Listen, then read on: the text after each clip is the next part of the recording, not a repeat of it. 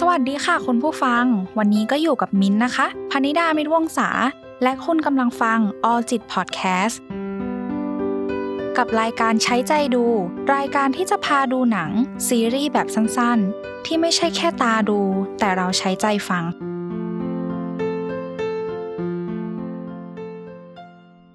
วัสดีค่ะคุณผู้ฟัง ในยุคที่ทุกคนต้องประสบพบเจอเรื่องราวในชีวิตมากมาย ซึ่งอาจทำให้เกิดความเครียด ความเหนื่อยล้า การได้ดูหนังหรือซีรีส์ดีๆ สักเรื่อง อาจช่วยบรรเทาความเครียด ความเหนื่อยล้าที่เกิดขึ้นได้ ใน episode นี้เป็น episode ที่ 3 แล้ว มิ้นอยากจะมาชวนทุกคนพูดคุยเกี่ยวกับเรื่อง Inside Out แอนิเมชันดีๆ ที่อาจทำให้มุมมองที่มีต่อสิ่งที่เรียกว่าความสุขเปลี่ยนไปค่ะ แอนิเมชันเรื่องนี้ทำให้มิ้นเกิดคำถามว่า วันที่ดีคือวันที่เต็มไปด้วยสิ่งดีๆ ที่ทำให้มีความสุขจริง ๆ หรือเปล่า ไฮไลท์ของแอนิเมชันเรื่องนี้คือสำหรับคุณผู้ฟังที่สนใจเกี่ยวกับจิตวิทยา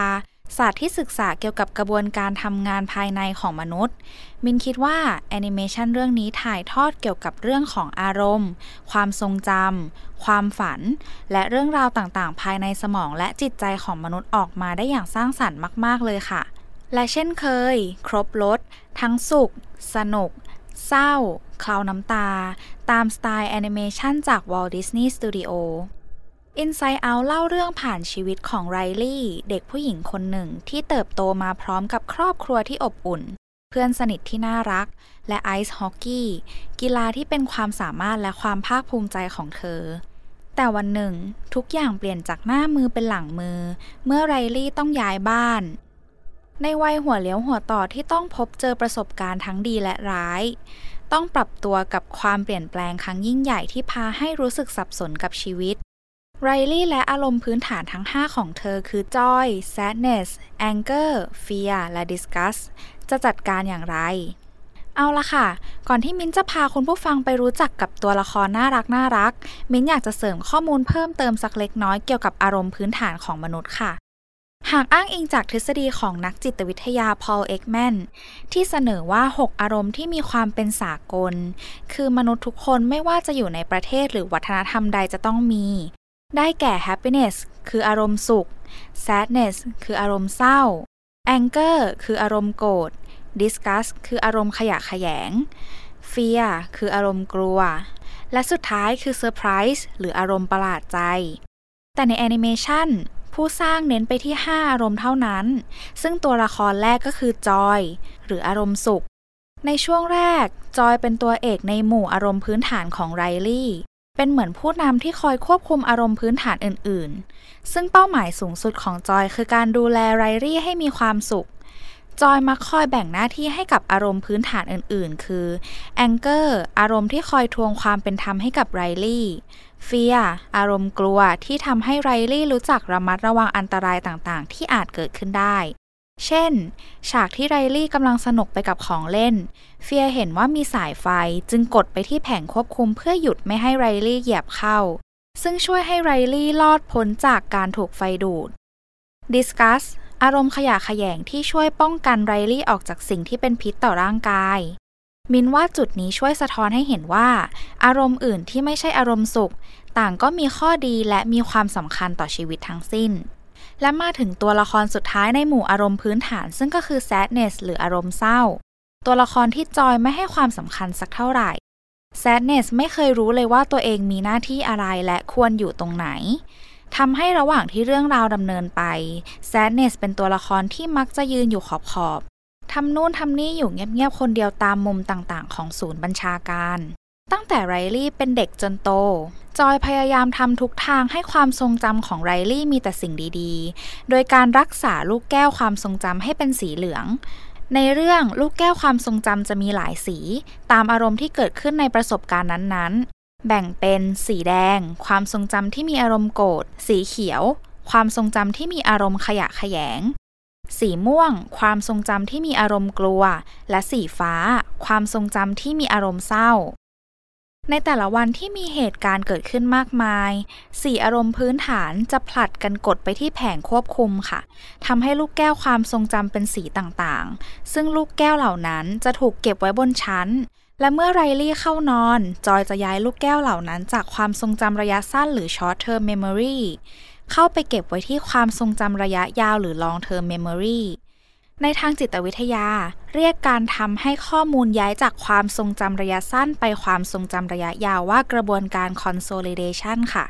และหากให้มินอธิบายง่าย ๆ ความทรงจำระยะสั้นเป็นที่สำหรับเก็บข้อมูล ที่มีพื้นที่จำกัด และอยู่ได้เพียงชั่วคราวเท่านั้น ในขณะที่ความทรงจำระยะยาว เป็นที่สำหรับเก็บข้อมูลที่มีพื้นที่ขนาดใหญ่และคงอยู่ได้ตลอดไปค่ะ และนอกเหนือจากลูกแก้วสีต่างๆ ที่มินได้พูดถึงไปข้างต้น นอกจากนี้จะยังมีลูกแก้วที่เรียกว่า core memory ด้วย หรือความทรงจำหลักนั่นเอง ซึ่ง core memory หรือความทรงจำหลักที่เป็นประสบการณ์สำคัญในชีวิต core memory หรือความทรงจำหลักจะเป็นประสบการณ์สำคัญในชีวิต ซึ่ง core memory จะสร้างบุคลิกภาพ ซึ่งเป็นสิ่งที่บ่งบอกตัวตน ในทางจิตวิทยา บุคลิกภาพหรือ personality มาจากคำว่า persona แปลว่าหน้ากากที่ใช้สวมเพื่อแสดงบทบาทในการเล่นละครกรีกโบราณ มีความหมายครอบคลุมทั้งลักษณะภายนอก และกระบวนการภายในต่างๆ ของมนุษย์ ไม่ว่าจะเป็นความคิด ความรู้สึก พฤติกรรม ซึ่งจะมีความคงทน และยังเป็นสิ่งที่บ่งบอกตัวตนและสร้างเอกลักษณ์ให้กับคนนั้นๆ ด้วยค่ะ ในเรื่องบุคลิกภาพของไรลี่จะมีลักษณะเป็นเกาะต่างๆ ได้แก่ เกาะครอบครัว เกาะแห่งมิตรภาพ เกาะขี้เล่น เกาะแห่งความซื่อสัตย์และเกาะฮอกกี้ ที่บ่งบอกว่าไรลี่เป็นเด็กที่มีลักษณะเป็นมิตร ขี้เล่นทำให้เป็นที่รักของครอบครัวและเพื่อนๆ มีความซื่อสัตย์ไม่กล้าทำในสิ่งที่ไม่ถูกต้อง และชอบเล่นฮอกกี้เป็นชีวิตจิตใจค่ะ ในเรื่องผู้สร้างทำให้เห็นว่า เกาะเหล่านี้ถูกพังและสร้างขึ้นมาใหม่ได้ นั่นหมายความว่าบุคลิกภาพเป็นสิ่งที่ถึงแม้จะมีลักษณะคงทน แต่ไม่ใช่ลักษณะที่ถาวรค่ะ บุคลิกภาพสามารถเปลี่ยนแปลงได้ตามประสบการณ์ที่พบเจอในชีวิต ซึ่งมินชอบการแทนเกาะต่างๆ เป็นบุคลิกภาพมากๆ เพราะทำภาพออกมาได้สวย รวมถึงช่วยให้ผู้ชมเห็นภาพและเข้าใจได้ง่ายมากๆเลยค่ะ แต่แล้ววันที่ไรลี่และครอบครัวต้องย้ายจากมินนิโซตาไปซานฟรานซิสโก ไรลี่ต้องพบเจอกับความเปลี่ยนแปลงครั้งใหญ่ ไม่ว่าจะเป็นบ้านที่ไม่น่าอยู่ การไปโรงเรียนวันแรกที่ไม่น่าจดจำ ความเปลี่ยนแปลงครั้งใหญ่นี้ Sadness เริ่มเข้ามามีบทบาท เริ่มจากการที่ Sadness ควบคุมตัวเองไม่ได้ เที่ยวจับลูกแก้วความทรงจำไปทั่ว ทำให้ลูกแก้วจากสีเหลืองกลายเป็นสีฟ้า จากความทรงจำที่มีความสุขกลายเป็นความทรงจำที่ทำให้ไรลี่รู้สึกเศร้าเมื่อนึกถึง เหตุการณ์นี้ทำให้จอยและอารมณ์พื้นฐานอื่น ๆ ไม่พอใจเป็นอย่างมาก มิ้นอยากจะพูดถึงฉากหนึ่ง ในช่วงที่ทุกอารมณ์พื้นฐานเตรียมรับมือกับการไปโรงเรียนวันแรกของไรลี่ จอยแบ่งหน้าที่ให้กับ Anger, Disgust และ Fear อย่างขยันขันแข็ง แต่สำหรับ Sadness จอยใช้ช็อกสีขาวขีดที่พื้นเป็นรูปวงกลม แล้วบอก Sadness ว่าให้อยู่ในวง และเก็บความเศร้าทั้งหมดไว้ในนี้ มินคิดว่าในสังคมที่การแสดงออกอารมณ์เศร้าเป็นเรื่องที่ไม่ได้รับการยอมรับสักเท่าไหร่ หมายถึงในแง่ที่ว่ายกตัวอย่างเช่น หากคุณผู้ฟังมีวันที่ไม่ดีสักเท่าไหร่ อาจจะทำงานพลาดแล้วถูกเจ้านายต่อว่า ระหว่างนั่งรถไฟฟ้ากลับบ้านที่เต็มไปด้วยผู้คนมากมาย คงไม่มีใครเลือกที่จะปล่อยโฮออกมาตรงนั้นเลยถูกไหมคะ ถึงแม้จะรู้สึกเศร้าขนาดไหน ยิ่งไปกว่านั้น ถึงแม้จะอยู่คนเดียว หลายคนอาจจะไม่อนุญาตให้ตัวเองได้ร้องไห้เลยด้วยซ้ำซึ่งมินคิดว่ากรอบความคิดที่ว่าร้องไห้เท่ากับอ่อนแอทำให้หลายคนคิดว่า การร้องไห้เป็นสิ่งที่ไม่ควรทำแต่มิ้นอยากจะแชร์ว่า ในความเป็นจริงแล้ว การปล่อยให้ตัวเองเศร้า และการปล่อยให้ตัวเองร้องไห้ เป็นแนวทางของการระบายออกที่ดีต่อสุขภาพกายและสุขภาพจิตมากๆนะคะ เพราะในเวลาที่มนุษย์ร้องไห้ร่างกายจะหลั่งสารที่ชื่อว่าออกซิโทซิน และเอนโดฟินออกมา นอกจากนี้สารต่างๆ ที่ทำให้เกิดความเครียดจะหลั่งออกไปพร้อมน้ำตาอีกด้วย แน่นอนว่าการร้องไห้จะช่วยให้เรารู้สึกดีขึ้นแน่นอนค่ะ กลับมาที่แอนิเมชันหลังจากที่ไรลี่ต้องพบเจอกับความเปลี่ยนแปลงหลายอย่าง ความสับสนที่เกิดขึ้นทำให้ศูนย์บัญชาการเกิดความวุ่นวายขึ้นจอยและแซดเนสถูกดูดไปที่ความทรงจำระยะยาวหรือ long term memory อย่างไม่ตั้งใจ นั่นทำให้ทั้งสองพยายามหาทางกลับ เพราะรู้ดีว่าหากขาดจอยไปจากศูนย์บัญชาการ ไรลี่จะไม่สามารถมีความสุขได้เลย ซึ่งระหว่างทางมิ้นชอบคำพูดหนึ่งของ Sadness ที่บอก Joy ว่า การร้องไห้ช่วยให้ฉันเย็นลง และไม่หมกมุ่นกับปัญหาชีวิตจนเกินไป และชอบที่ Sadness ตั้งคำถามว่า นี่เราจะต้อง interactive อยู่ตลอดเวลาเลยจริง ๆ ใช่ไหมสำหรับมิ้นเหมือนกับ Sadness พยายามที่จะบอกว่า นี่เราจะต้องยุ่งกับคนอื่น จะต้องทำอะไรตลอดเวลาจริง ๆ หรอ บางทีการที่ได้เห็นความเคลื่อนไหวของชีวิตคนอื่น บวกกับการที่ทุกอย่างเกิดขึ้นรอบตัวตลอดเวลาทำให้ทุกคนคิดไปแบบนั้น ทั้งที่จริง ๆ การให้เวลาตัวเองได้อยู่นิ่ง ๆ ไม่ใช่เรื่องที่ผิดอะไรนะคะ เพราะอย่างที่แซดเนสบอกเลยว่า บางครั้งการทำแบบนี้อาจจะทำให้ตัวเราเย็นลง และไม่หมกมุ่นกับปัญหาชีวิตจนเกินไปก็ได้ค่ะ สำหรับตัวละครทั้ง 5 ที่มินเพิ่งพูดถึงไป มินคิดว่าการที่จอยพยายามทำให้ไรลี่มีความสุขอยู่เสมอเป็นสิ่งที่ดีมากๆ แต่ในอีกมุม นั่นหมายความว่าไรลี่จะไม่มีโอกาสได้เปิดรับ และเรียนรู้จากประสบการณ์ที่ไม่ดีเลย การพยายามคิดบวกจนเกินไป มิ้นมองว่าบางครั้งมันก็เหมือนกับการปลอบใจตัวเองไปอย่างนั้น ไม่ได้ช่วยให้อะไรดีขึ้นในทุกสถานการณ์ การยอมรับให้อารมณ์อื่นเข้ามามีบทบาท อาจส่งผลดีต่อทุกคนได้เหมือนกัน อย่างที่เห็นในฉากหนึ่งที่เมื่อแซดเนสกับจอยย้อนกลับมาดูลูกแก้วความทรงจำอีกครั้ง มีความทรงจำหนึ่งที่ไรลี่แพ้การแข่งฮอกกี้จนอยากเลิกเล่นแล้วนั่งซึมอยู่ที่ใต้ต้นไม้ แต่คุณผู้ฟังรู้ไหมคะ ลูกแก้วความทรงจำนั้นเป็นสีเหลือง แทนที่จะเป็นสีฟ้าค่ะ อาจจะเพราะความทรงจำที่ไรลี่แสดงออกไปทำให้รู้ว่าคนรอบข้าง ไม่ว่าจะเป็นพ่อแม่ และเพื่อนร่วมทีมของไรลี่รักไรลี่แค่ไหน ความทรงจำนั้นเลยกลายเป็นความทรงจำที่ดีค่ะ ตัวละครอื่น ๆ ที่ช่วยให้เห็นภาพการทำงานภายในสมองและจิตใจของมนุษย์ที่มิ้นอยากจะพูดถึงก็คือ ตัวละครแรกเป็นตัวละครที่มีบทบาทสำคัญในเรื่อง ตัวละครนี้ชื่อปิงป่อง เป็นตัวละครที่มิ้นชอบ และเสียน้ำตาให้เยอะมาก ๆ เลยค่ะ ปิงป่องเป็นตัวแทนของเพื่อนในจินตนาการหรือ imaginary friend ในทางจิตวิทยา อ้างอิงจากบทความของไอรีน เคนเนดีมอร์นักจิตวิทยาคลินิก ไอรีนได้เขียนเอาไว้ว่า เด็กส่วนใหญ่มักจะเล่นกับตุ๊กตาเหมือนกับตุ๊กตามีชีวิตอยู่จริง ๆ ซึ่งจากการศึกษาของมาจอรี่เทเลอร์พบว่า 37%ของเด็กอาจไปได้ไกลกว่านั้นก็คืออาจจะสร้างเพื่อนในจินตนาการขึ้นมาเลย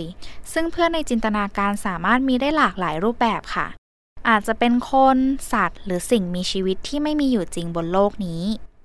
ซึ่งในเรื่องปิงป่องเองก็เป็นสิ่งมีชีวิตที่ไม่มีอยู่จริงบนโลกนี้ เป็นส่วนผสมของช้าง แมว ปลาโลมา และมีลำตัวเป็นสายไหมสีชมพูปิงป่องเป็นเพื่อนในจินตนาการของไรลี่ที่ทำสัญญาระหว่างกันไว้ว่า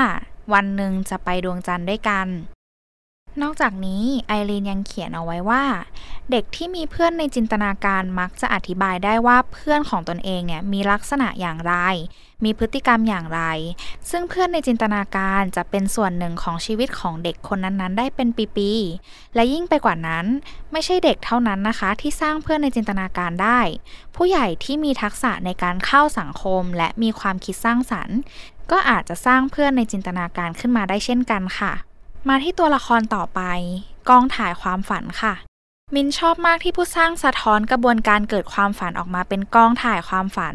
ที่มีตัวละครน้อยใหญ่ รูปร่างหน้าตาหลากหลาย ร่วมกันแสดงละครและถ่ายทำซึ่งภาพที่ฉายจะเป็นภาพที่ไรลี่เห็นในความฝันค่ะ ซึ่งมินคิดว่าผู้สร้างทำออกมาได้น่ารักมาก ๆ เลยค่ะ และมาที่ตัวละครสุดท้าย พนักงานเก็บกวาดความทรงจำที่เรือนรางค่ะ พนักงานเก็บกวาดความทรงจำทำให้เห็นถึงกระบวนการภายในที่เรียกว่าการลืมค่ะ พนักงานเก็บกวาดความทรงจำเหล่านั้น จะใช้เครื่องจักรดูดลูกแก้วสีเทา เพื่อส่งไปยังถังขยะขนาดใหญ่ ที่ในเรื่องได้อธิบายเอาไว้ว่า อะไรก็ตามที่ตกลงไปในนั้น จะหายไปตลอดกาลมีฉากที่จอยพยายามห้ามไม่ให้ดูดลูกแก้วสีเทาไปทิ้ง ซึ่งตัวละครเหล่านั้นบอกกับจอยว่า เวลาที่ไรลี่ไม่ได้ใส่ใจสิ่งนั้นอีกต่อไป สีของลูกแก้วจะจางลง ซึ่งในทางจิตวิทยา เวลาเป็นสิ่งที่มีบทบาทและมีอิทธิพลต่อความจำมาก ๆ หากข้อมูลต่างๆ ไม่ได้ถูกนึกถึง ทบทวนหรือนำมาใช้ประโยชน์ สุดท้ายแล้วข้อมูลเหล่านั้นจะถูกลืมไปเป็นเรื่องปกติค่ะและนอกจากเวลาแล้วอาจจะมีปัจจัยอื่น ๆ ได้ด้วย ซึ่งมิ้นขอยกตัวอย่างสักหนึ่งทฤษฎี ทฤษฎีนั้นชื่อ the interference theory ทฤษฎีนี้อธิบายเอาไว้ว่า ความคล้ายกันของความจำหลาย ๆ ความจำมีอิทธิพล ยิ่งสองสิ่งคล้ายกันมากเท่าไหร่ ยิ่งทำให้มีโอกาสที่จะทำให้เกิดความสับสน เกิดความแทรกซ้อนของความจำจนทำให้ลืมได้ว่าจริง ๆ แล้วเหตุการณ์นั้นมันเป็นอย่างไรกันแน่ ยกตัวอย่างเช่น การนึกถึงเหตุการณ์ที่เกิดขึ้นในวันที่เราไปทำงานเมื่อสองสัปดาห์ที่แล้ว ใครจะจำได้ล่ะคะ ว่าวันนั้นทำอะไรบ้าง คุยกับใครบ้าง ถูกไหมคะ เพราะวันอื่นๆที่เราไปทำงาน สิ่งที่เกิดขึ้นในที่ทำงานคงไม่แตกต่างกันเท่าไหร่ ในขณะที่หากให้นึกถึงสิ่งที่เกิดขึ้นในวันครบรอบแต่งงาน วันเกิดหรือโอกาสพิเศษต่างๆ เราจะจำรายละเอียดต่างๆ ได้มากกว่า แต่นั่นไม่ได้หมายความว่าความทรงจำที่เกิดขึ้นนานแล้วจะหายไปทุกความทรงจำนะคะ เพราะสมองมีความสามารถในการระลึก เรื่องเก่าๆที่เคยเกิดขึ้นอาจปรากฏขึ้นมาในหัวในเวลาที่ไม่คาดคิดได้เหมือนกันค่ะ นอกจากตัวละครแล้ว สถานที่และสิ่งของที่สะท้อนให้เข้าใจกระบวนการทำงานของสมองและจิตใจยังมีอีกมากมายเลยค่ะ อย่างเช่น Train of Thoughts ที่ในเรื่องมีลักษณะเป็นรถไฟที่มีสีสันสดใส ไอเดียหลายไอเดียจะเชื่อมต่อกันเป็นกระแสของความคิด ต่อมา subconscious หรือว่าจิตใต้สำนึก ซึ่งในเรื่อง sadness ได้อธิบายไว้ว่า เป็นสถานที่กักขังของพวกที่ชอบสร้างปัญหา ในทางจิตวิทยา จิตใต้สำนึกคือที่ที่เต็มไปด้วยความคิด ความต้องการที่ไม่เป็นที่ยอมรับ ความกลัวและอีกมากมาย ต่อมา imaginary world หรือว่าโลกของจินตนาการที่เต็มไปด้วยความแฟนตาซีไม่รู้จบ และสุดท้ายคือห้องแห่งความคิดนามธรรม ในเรื่อง sadness ได้อธิบายไว้ด้วยว่ามี 4 ขั้น เริ่มจาก 1. มนุษย์เราจะสลายก้อนวัตถุจากทรงเดิม จากนั้นก็แยกชิ้นส่วนต่างๆออกจากกัน ต่อมาก็จะเปลี่ยนวัตถุจาก 3 มิติที่มีความลึก ให้กลายเป็น 2 มิติที่มีแค่ความยาวและความกว้าง และในขั้นสุดท้าย คือวัตถุนั้นจะไม่มีรูปทรงอีกต่อไป กลายเป็นสิ่งนามธรรม ที่จับต้องไม่ได้ในที่สุดค่ะ ใน episode นี้มิ้นแทรกข้อมูลต่างๆไว้เยอะแยะเลย ทีนี้ก็มาถึงช่วงข้อคิดประจำ episode กันบ้างดีกว่าค่ะ จริง ๆ มิ้นว่า episode นี้มิ้นพูดปนไปกับช่วงวิเคราะห์ตัวละครซะเยอะเลย ขอสรุปให้คุณผู้ฟังฟังอีกสักรอบแล้วกันนะคะ 1. คือทุกอารมณ์ต่างมีความสำคัญกับชีวิตในแง่ที่แตกต่างกันไปค่ะ อยากสนับสนุนให้คุณผู้ฟังลองเปิดใจยอมรับกระบวนการภายในที่เกิดขึ้นดูค่ะ 2. ในวันที่เจอเรื่องที่ทำร้ายหัวใจ การคิดบวกนั้นดีนะคะ เพราะมันทำให้เราใช้ชีวิตต่อไปได้อย่างเข้มแข็ง แต่การอนุญาตให้ตัวเองจมอยู่กับความรู้สึกทางลบ และการอนุญาตให้ตัวเองได้ร้องไห้ ก็สำคัญไม่แพ้กันนะคะ มันไม่ใช่เรื่องที่แย่และไม่ใช่เรื่องที่คนอ่อนแอเท่านั้นที่ทำหรอกนะคะ เพราะว่าการยอมรับความรู้สึกที่เกิดขึ้นจริง ๆ ไม่ใช่เรื่องง่าย คนที่กล้าเผชิญกับมัน จะเรียกว่าคนอ่อนแอได้ยังไงล่ะคะ จริงไหม และสุดท้าย 3. เมื่อมีอารมณ์ทางลบเกิดขึ้น การขอความช่วยเหลือ และขอกำลังใจจากคนรอบข้างไม่ใช่เรื่องที่ผิด อีกอย่างมิ้นเห็นด้วยกับแอนิเมชันมาก ๆ ในแง่ที่ว่า ความเศร้าอาจทำให้รู้ว่ามีใครบ้างในชีวิตที่จริงใจกับเรา ที่รักเรา และพร้อมที่จะอยู่เคียงข้างเราในวันที่ดีและวันที่แย่ เอาละค่ะ มิ้นได้แนะนำเรื่องราว วิเคราะห์ตัวละคร และพูดถึงข้อคิดที่ได้กันไปแล้ว หลังจากดูจบ มินเชื่อว่าผู้ฟังที่ดูแล้วบางคน ด้วยความที่เรามีประสบการณ์ในชีวิตที่ต่างกัน น่าจะทำให้มีความคิด มีมุมมองจากการดูเรื่องนี้ที่แตกต่างไปจากมินแน่ ๆ คงจะดีมากเลยนะคะ ถ้าทุกคนมาแบ่งปันให้มินและคุณผู้ฟังคนอื่น ๆ ได้รู้ด้วยว่า คุณมีความคิดเห็นอย่างไรบ้าง โดยการคอมเมนต์ที่ใต้คลิปนี้สำหรับวันนี้ สวัสดีค่ะ และพบกันใน episode หน้านะคะสามารถรับฟัง All จิต Podcast ได้ที่ Spotify, Apple Podcast, Google Podcast, Podbean และ Blockdit ค่ะ All จิตพอดแคสต์ดาวน์โหลดได้แล้ววันนี้ทั้ง iOS และ Android